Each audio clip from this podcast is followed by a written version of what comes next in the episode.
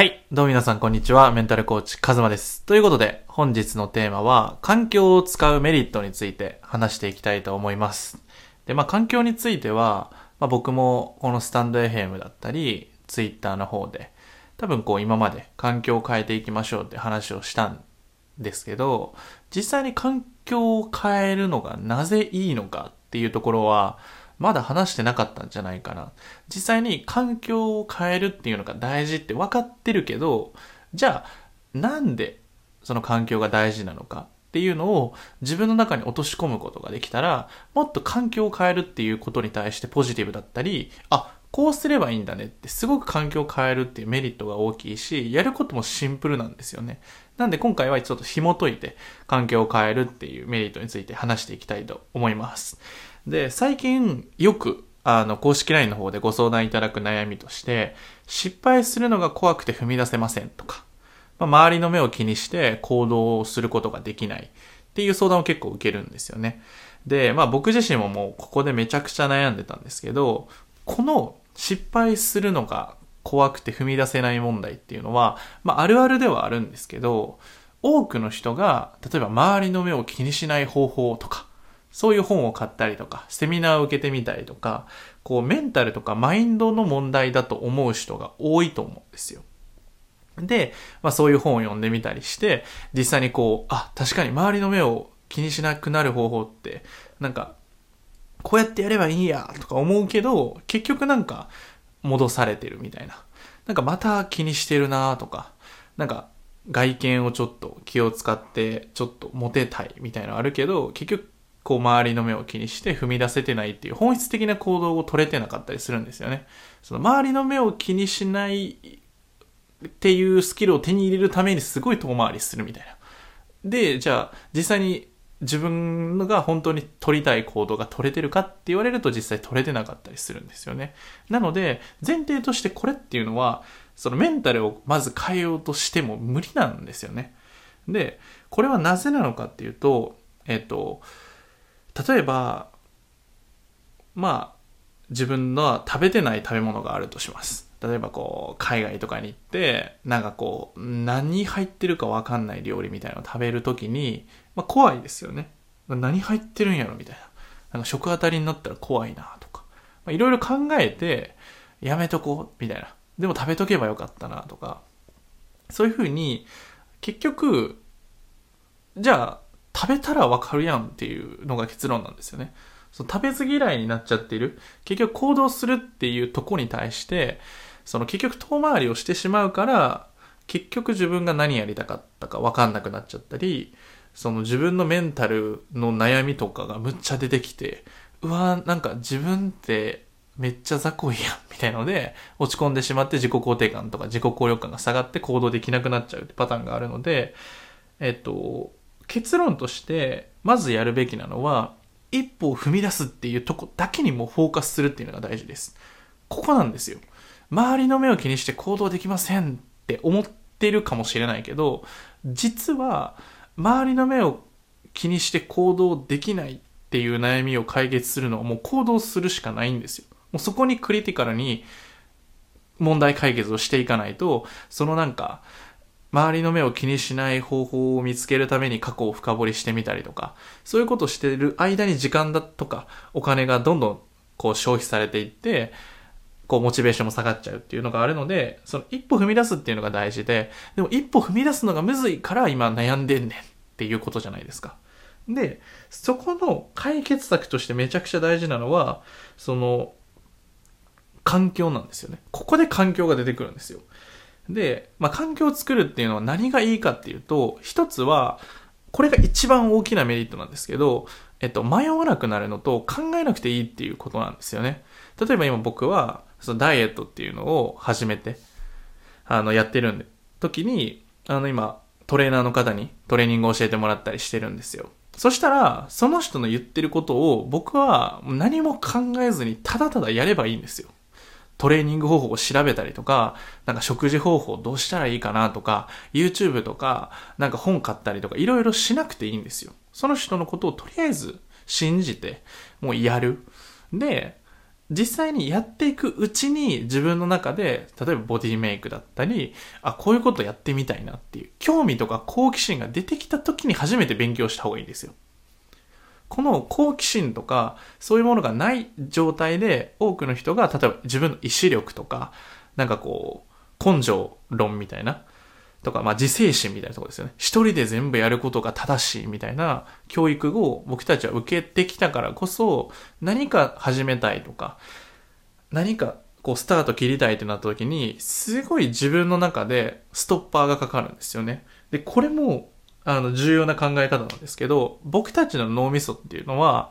嫌なことよりも慣れてることを優先します。今あなたが嫌やなとか、例えば痩せたいなってって思ってるのにラーメン食べちゃうとか、痩せたいなと思ってるのにジム契約したけど行かないみたいな。で、それはなんでなのかっていうと、僕たちの意志力とか自制心が足りないわけじゃなくて、そっちが慣れてるからなんですよ。自分が嫌だなと思っててもラーメンを食べるって習慣がもう潜在意識でもう埋め込まれてるから、とりあえず食べちゃうんですよね。だから僕たちの脳みそっては前提としてもう意志力弱々人間なんですよね。で、じゃあなんでそのうまくいってる人とか、あの理想を叶えられてる人っていうのはあんなに行動力がこうアクティブだったりとかエネルギー量が多いかっていうと、この環境っていうのをめちゃくちゃうまく利用してるんですよね。で、この強制力っていうのを自分の中で一人でやるんじゃなくて、もう例えばコンサルを受けるとか、僕だったら今トレーナーを受けてたりとか、僕のコーチングセッションでは絶対最後にこれから何をしていくのかっていうのを決めるんですよね。次のセッションまでに実際にどんなアクションを起こすのかっていうのをその時間内に決めるんですよね。そうすると何がいいかっていうと、僕たちはやっぱり決めることが一番のストレスなんですよ。できれば決めたくない。うん、こういうことしたいんですよねとか、仕事辞めたいなって思ってる時が一番楽だから。そうやって実際現実的な行動は起こしてないから、でも現実的な行動を起こすのってやっぱり負荷がかかるし、ストレスになるし、うーん、楽じゃないし、苦しいことも多いから、あんまやりたくないんですよね、脳みそっていうのは。だからもう強制力うまく使って、これから俺はこういうことやります、みたいな。うん。僕だったら外部環境を活かして、例えばツイッターに自分の写真を載せて、もうやるしかないみたいな環境をもう作ったじゃないですか。ああなったらもう、僕がなんか、いや、だらだらしたいな。いやいや、言ったし、やらなきゃ。っていう、その反発してくれる存在を作れるから、やるしかないんですよね。で、トレーニングだったら、週にいっかい、そのセッションがあるので、それでどんどん強くしていく。っていう、この環境を作っていく。で、環境の良さは、やっぱり、やれっていう環境が作るから、もう別に考えなくていい。そこで決めたことをやっていけばいいから、自分で何しようかなって考えてる時間がやっぱり長くなっちゃうじゃないですか。で、気づいたらもういっしゅうかん経ってたりとか。で、考えてる時間ってやっぱ前進んでないから、なんか俺何してるんやろうみたいな。なんか停滞してんなとか、どうしたらいい、とりあえずちょっと本読もうかなとか、とりあえずちょっとツイッターやろうかなみたいな、自分にとって、こう、あんまり負担がかからない行動ばっか増えてしまって、自己成長っていう観点で見ると、何にも変化してないから、こう、エネルギー量とか自己肯定感が下がっていってしまう。あと、環境を変えるっていうので僕はすごいいいなって思うのは、例えば僕のコーチングだったらマンツーマンなんですよね。で、マンツーマンをしていくと何がいいかっていうと、すごい深いところまで深掘りがすることができる。自分は、例えば今回の話で言うと、失敗するのが怖くて踏み出せないっていうのは、きっと自分のメンタルブロックとか、そういうなんか内面の部分を変えていかないといけないんだって思うかもしれないけど、全体的に見たら、じゃあ今何ができるのかとか、何が原因なのかっていうのを俯瞰して自分の棚卸し、自分が今何が原因なのかっていうのが意外と自分では見えてなかったりするんですよね。で、人に話した時に自分の脳とか思考が整理されたりとか、あ、だから今自分の状態でこうなんだっていうのが分かった瞬間にめちゃくちゃスッキリするし、あ、じゃあこれやればいいんだねっていう風になって、この俯瞰するっていうことが大事。自分が、どうしても僕たちっていうのは自分自身をどうしても主観で見てしまう。自分はこうだからできないんだとか、自分はダメなんだっていう風に、こうすごい全否定しちゃったりとか、自己否定してしまうっていうことをしてしまうんだけど、意外とそのボトルネックというか、一番の本質的な悩み、解決しなきゃいけない原因っていうのが、意外と小さいところ。例えばさっきの失敗するのが怖くて踏み出せないっていう人の、例えば失敗っていう定義を僕だったらしてあげたりとか、じゃど何をが一番嫌なのか、失敗でじゃあ何なのかっていうのと、じゃあ自分が今何だったらできるのかっていうのを一緒に考えていって、あ、じゃあこれやったらできます。じゃあそれ一週間ちょっとやってみましょうよとか言ったら、やること決まるじゃないですか。そうすると自分でなんかその大きい敵と戦わなくていい。まず小さいステップ踏んでいこうよっていう思考に切り替えられるから、その瞬間に自分が行動を起こせるようになるんですよね。で、この時間が短ければ短いほど成長できるし、自己肯定感も上がるし、自信もついていくっていう。で、この時間が長いから悩むし、全体的なエネルギー量が下がる。こう、朝起きるのもめんどくさくなったりとか、もうツイッターとかインスタとかをずっとダラダラ見ちゃうみたいな。それっていうのは、そっちしか考えられない。今それがしかできないっていうエネルギー量が下がっちゃってるんですよね。だから大事なのは自分で環境を作って、もう強制力働かせて、自分でやることを決めるっていう環境を作って、ゴリゴリに動いていく。で、時間っていうのはやっぱりあっという間に過ぎてしまうし、だらだらすると一日が終わって、自己否定しちゃったりとか、自己嫌悪してしまったりとか、で、ずっと考えていて、結局一日振り返ったら、何の行動も取れてませんでしたみたいな。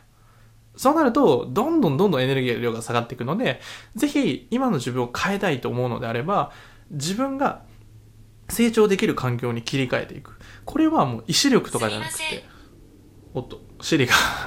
動いちゃったんですけど、そういうふうに、あの、自分が行動できるっていうところで考えなくていい環境を作っていくのが大事です。考える時間を作るっていう意味でも、実際にコーチング受けてくださった方だったら、あの、めちゃくちゃ変化が早いんですよね。それはなぜかっていうと、どうしても、あの、この音声聞いてくださる方っていうのは考えるのめちゃくちゃ得意だと思うんですよね。常に何かを考え続けている。どうしたらうまくいくのかとか、なぜ自分はうまくいかないんだっていう問いに対してずっと考え続けているけど、そのなぜかっていう答えを探す前にもう動けるような環境を作ってあげたりとか、自分が俯瞰できるような場所とか、例えば僕のコーチングを受けてみるとか、そういうふうにやっぱり体験するとか行動に移すっていうのを小さいステップでいいんですよね。例えば僕だったら公式 ライン であの相談は無料で受けてるよっていうふうに言うんですけど、なんで僕にまず相談を打ち明けてみる。自分一人で解決しようとするんじゃなくて、もちろん自分一人で考えるっていうことは素晴らしいことなんだけど、もし例えばいっかげつも例えば半年とか何年もかけて同じ悩みが繰り返している場合は、きっと自分が見えてない視点があったりとか、自分が俯瞰しきれてない視点、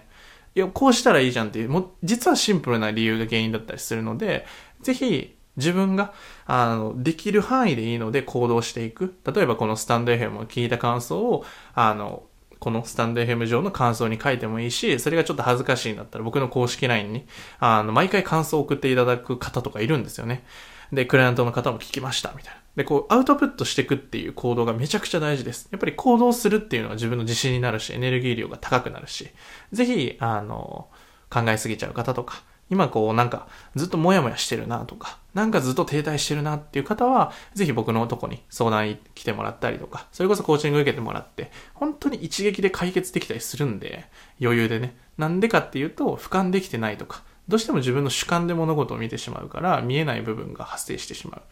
うので、ぜひ、あの、興味のある方は、あの、とか、もっともっと一歩踏み出していきたいって方は、下の概要欄にある、公式 ライン 追加してご相談だったり、それこそ動画講座とかも配布しているので、ぜひ興味のある方は